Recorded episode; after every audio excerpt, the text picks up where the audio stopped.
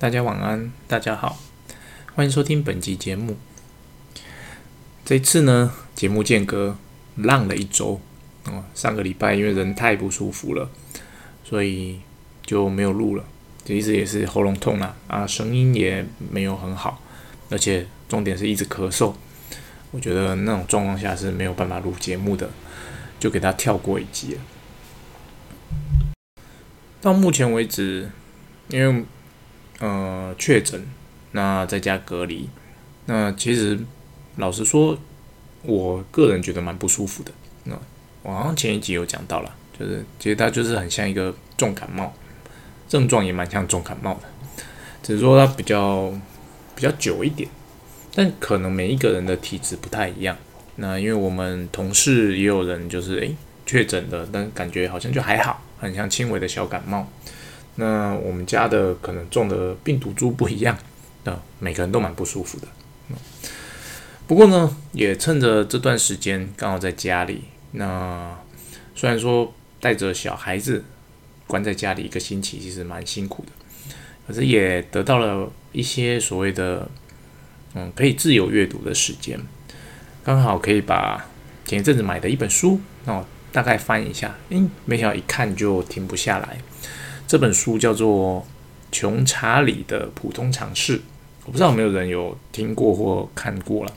原本我以为这是一本写投资的书哦，因为前面有念那个投资的书，像呃掌握市场周期啊，呃投资最重要的事啊等等，我以为是同类型的书，结果一看才发现，哎，不是，它完全不一样。它是一本比较像是讲查理蒙格这个人他在看事情的角度。那比较有趣的是，诶，我觉得他看事情的角度在很多面向上跟我有一点类似。那我这不是说自我膨胀什么，只是我后来发现，就是查理蒙格他非常的看重所谓的心理学。那我呢，其实也很注重心理学。主要是讲，嗯，我认为身为一个业务啊，你确实是应该去多阅读有关心理学相关的书。当然，不只是看那种所谓的什么判断能不能成交啊，读对方的心啊等等的。我指的是更更普及、更更广阔的那一种心理学的书。我在大量阅读心理学的书的时间，基本上是在还在学生的时候。那个时候有一阵子非常迷心理学的书，我几乎把呃学校的辅导室，我不知道现在还没有辅导室这个这个单位里面所有的心理学的书全部都看过了，因为那时候很闲哦，那时候很闲，那因为也不用考大学，那直接就可以呃去念大学了，所以蛮蛮有空闲的。那那段时间刚好着迷于心理学，我知道大部分人在那段时间那个年纪应该是着迷所谓的武侠小说了。那我个人武侠小说是再晚一点，我大学之后才开始看。那在高中，我高中那段时间，其实我看很多很多的心理学的书。当时并不觉得说，诶，看这些书对未来自己的工作有没有帮助啊？单纯的觉得，诶，很有趣。但出社会这么多年以来，我才发现，诶，其实很多事情，应该说你在对，如果你的工作是对人哦，人与人之间会有交流的，其实心理学可以对，呃，所有的人与人的互动影响很大，以及说你在谈一个商务谈判的时候，你可以从怎么讲各种的面相来判读说，诶。你跟对方目前的关系，这个案子有没有可能有成，以及你有没有办法利用你观察到的资讯来帮助你把这个案子可能导向对自己有利的方向？这些东西其实怎么讲？我我一直认为这个是，诶，我们每一个人在面对所谓的商业个案，或者说我们去做议价之前、议价中。我们都会去做思考的完整思考的一个所谓的思考逻辑，但后来我发现没有，并不是每个人都这样子。这就是怎么样？我们会习惯性的把自己的生活习惯，就是我们自己认知的这个世界，套入到别人的身上。我相信这个就是，如果呃有自我觉察的人，你一旦一定会发发现有每一个都有这样的状况，你会不知不不知不觉的把自己的现况，自己认为诶，我知道的事情，这个好像是所谓的常识，我就会认为其他人也应该要知道，或其他人嗯应该是知道的，但呃看久了就知道，哎，其实没有，并没有，因为我的生活，我所培养出来的我的个性，我的思考的逻辑，跟别人的生活。他的环境所培养出来的，他的思考逻辑基本上是不会一样的，那不会一样的。总之呢，就是啊，我蛮推荐这本书的啦。我个人还没有看完，但是我大概已经看了一半了。呃，想看这本书的要有心理准备，它蛮厚一本的，蛮厚一本的。我原本是想说，诶，它会不会像那个反脆弱一样难以阅读？哦，反脆弱真的是很难阅读的一本书，我看了好久还没看完。但没有，查理蒙格的这一本呃书，我觉得很好阅读哦，很好阅读。那它里面举的那些例子啊，基本上也是很好的商业个案哦，很好的，它可以帮助你去引导你的思考逻辑。如果我们以前没有这样去想过事情的话，诶，顺着他的整篇文章读下来，你就会觉得，嗯，对，事情是可以这样思考的。诶。这是这个他讲的这个面相，因为我们之前可能有想过，但是并没有像他一样把它文字化的呈现出来，变成一种所谓的 model 哦，就是他们叫做什么思维模型呐啊，思维模型。嗯，总之推荐大家这本书啦。那今天想跟大家分享的是啊，我在中东的一个案例。这个案例是这样呢，这个代理商啊，他卖我们公司的 A 产品。那其实他是我的前主管，他所开发出来的代理商。那就我所知，他们就是诶卖的还可以啦，没有没有非常的好，但也不差。毕竟是从零开始去做开发出来的一个新的代理商。那我接手之后呢，就很很幸运的遇到了 COVID-19 啊，就是这两三年之间，基本上完全的没有生意，完全的没有生意。那其实中东的 COVID 的状况之前也蛮糟糕的嘛，所以没有生意也是正常的。其实不止中东啦，全球就是 大部分大部分比较开发中的国家，其实生意都受到影响很大。那没有生意也是正常的。那这间代理商呢，以往都是卖我们公司的 A 产品。那有一天他跟我说：“诶，我想要卖 B 产品，能不能卖给我？”我。看了一下过往的销售记录，以及这两年间跟他的往来的那种对答的感觉，我觉得这间代理商如果卖 B 产品，啊，有一点风险，有点风风险来自于哪里呢？风险来自于说，呃，如果这在 COVID 或者是说我们的边境还没开放之前，我真的让他去卖 B 产品了，而且真的成交了的话，那。我要怎么样做产品的教育训练？他可以飞过来吗？我可以飞过去吗？啊，我愿意负担这样的成本吗？嗯，等等的，我会思考很多的问题。当然，以现阶段来讲的话，就是他们要过来，呃，当然比可能半年前、一年前啊比较容易一点了。但我们的边境管控并还没有完全的解除嘛。啊，中东那边也还没有完全的解除，那我们要办签证其实也不是很容易，所以我一直把这件事情就是软性的挡着。我说啊，等一等啦，等一等啦，等疫情过后再说啦，疫情过后再说啦。但是呢，最近就是嗯，因为我觉得可能差不多了，我认为这整个疫情就是所谓的后疫情时代差不多要结束了，因为随着越来越多的国家开放，那。这两天，像泰国跟美国都宣布把 COVID-19 降级了，那就它再也不是所谓的严重的传染病。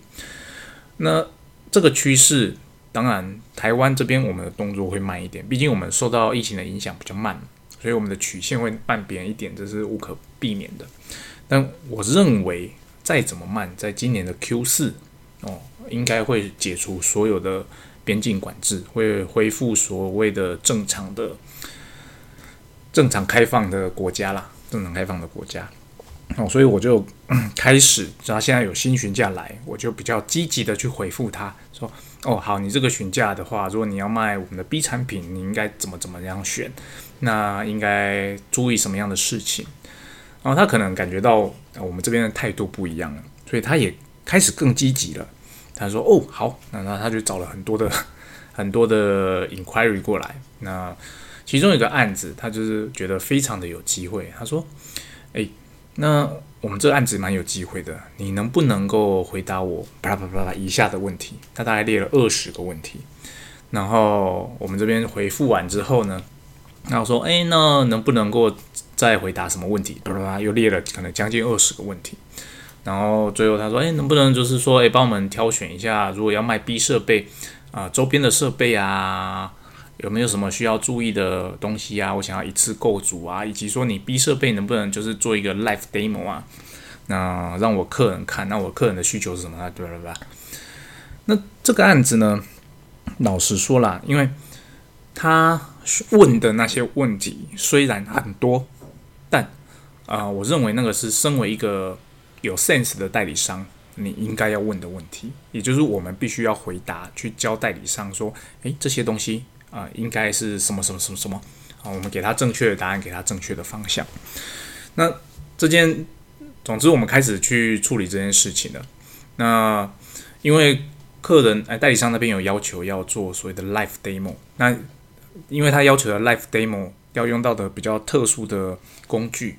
所以这件事情就是，诶，我们在公司内部有有传出去，就是因为毕竟我们会询问说，诶，他如果要做这样的 live demo，我可能我要去哪边找相关资料啊？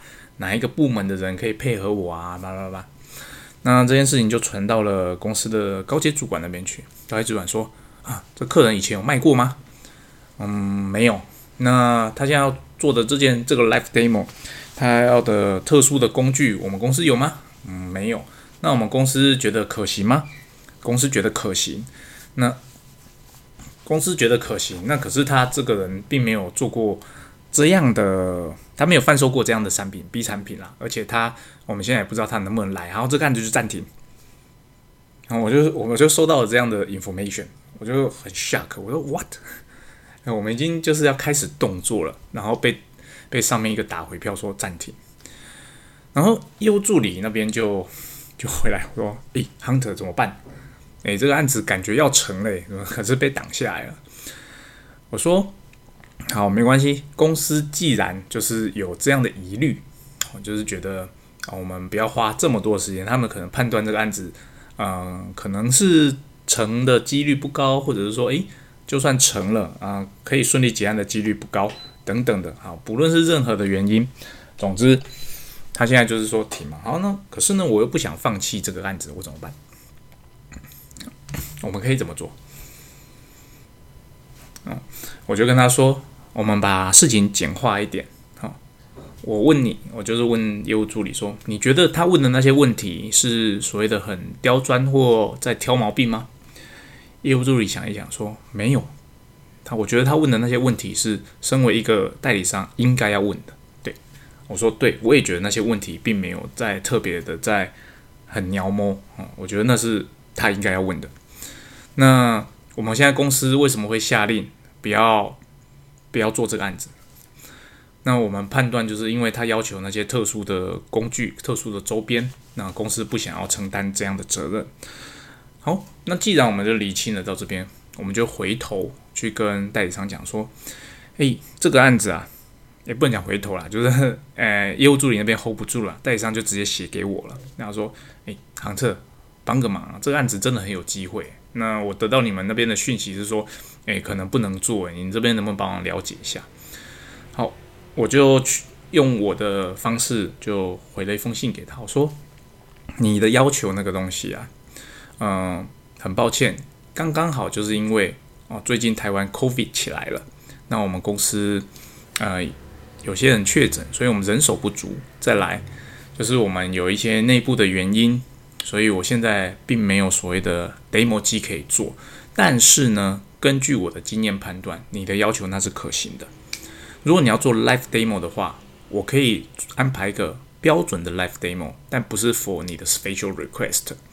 那在这种情况下呢，你的需求的那个部分呢，如果我们真的有成交，我会替你安排好。但只是说我没有办法在有订单之前就先帮你做好准备，但我可以承诺，如果你真的下订单的话，在那一块我会帮你处理好。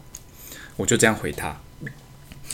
然后，其实这样回有一个好处，就是说，呃，你的要求有部分我没办法承诺你，可是呢，我可以我的回答让你觉得，我认为这个案子是可行的，而且我承诺就是说到时候，诶，你真的成订单了，我会帮你处理好一切。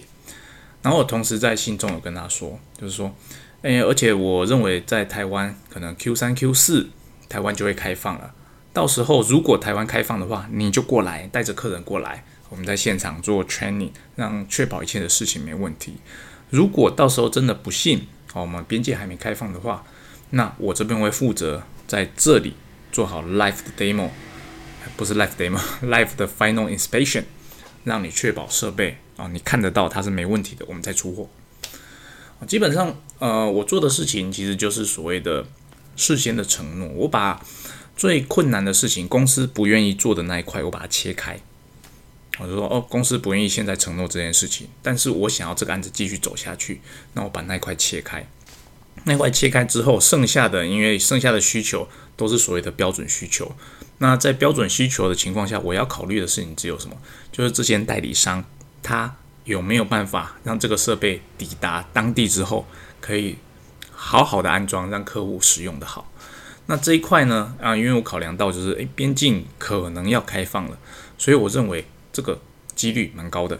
就是如果到时候成交了，他来，他可以成型过来的几率蛮高的。那以目前来讲，就是诶，外国人进来需要隔离，所谓的三加四嘛。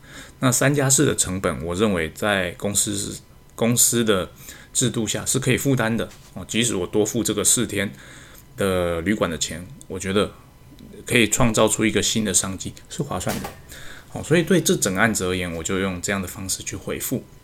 那客人那边啊，不能讲客人，不好意思，代理商那边他就觉得，诶，可以，他愿意冒这个风险。虽然说我们没办法就是做 live demo for 他的 special request before 呃 order，但是呢，因为我这边愿意做普通的 demo，而且我个人这边。愿意承诺，就是说，诶，真的有订单的话，那一另外的那一块，我会帮他处理好。这种情况下，他就愿意去尝试，而且他很愿意过来，啊，很愿意过来。那在这种情况下，虽然说，呃，我在初期判断认为这间代理商可能不太适合做呃我们的 B 产品的代理商，但是呢，你也知道，两年多你没有办法去拜访那个地方。何况我这两年多来接接手之后，我根本就没有办法，也没有去过那个地方，所以我没有。我如果单纯的凭所谓的 email 的往来，或者是说呃电话的往来，我真的没有判办法很百分之百的判断这个代理商到底有没有那个 chance。但是因为他呈现出来的态度就是他愿意过来，哦，他愿意承担这些风险，在这种情况下，我就觉得好，我们可以踹一次看看。反正最差的结果就是我踹了失败嘛，啊，失败就是我的 B 产品在那个地方会有一阵子的臭名，然后会变成我没办法开发 B 产品的代理商。那这风险是不是我可以承受的呢？你想一下就知道，我过去三年也都是零嘛。那现在过去了，如果失败了就是回归零嘛。所以对我来讲，我觉得风险并不大，那风险并不大。哦，当然我是希望它成功了。它成功之后，它可能就是除了 A 产品之外，B 产品也可以把它做起来。当然，对我们在中东的这样产品项的营业额可以往上拉。哦，以上就是我今天想跟大家分享的部分。那希望今天的内容对大家有所帮助。那这一次，嗯，前几天有收到一个听众的来信，那他的问题基本上也是大家一定很常会遇到的。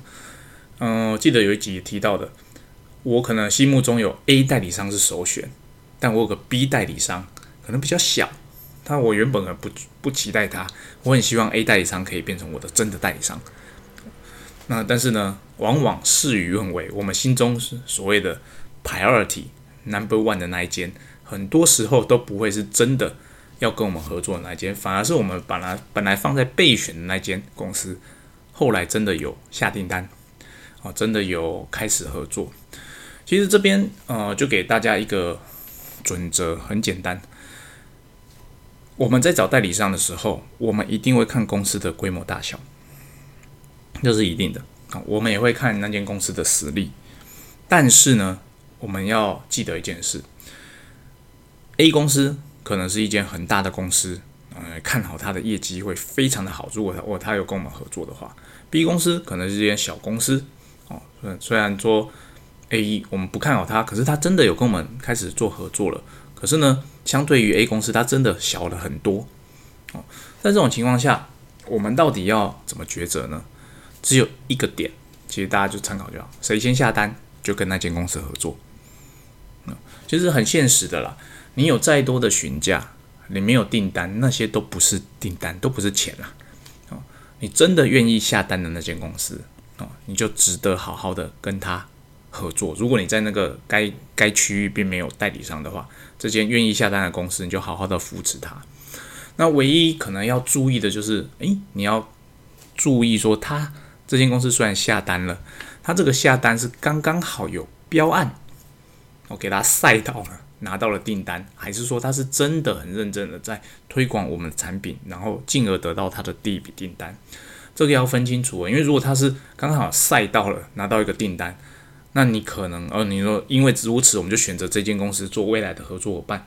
我们可能未来的一两年是完全不会有订单的，因为他可能刚好就是赛道了。但如果你很清楚的知道他是很用心的在推广我们家的产品，然后进而取得第一笔订单，不论这笔订单的大或是小，我们就会知道，哎，这间公司是真的有意愿、有有做事想要跟我们合作的。那这种情况下，哎，我们就是选这间。愿意下单的公司，不论他跟不论你的 priority 是另外一间还是另外一间更大的，能下单的这一间，我们就要把它当成最主要的合作伙伴。好，以上就是今天想跟大家分享的部分。那希望今天节目对大家 有所帮助。哦不好意思，那节目就到这边，谢谢大家。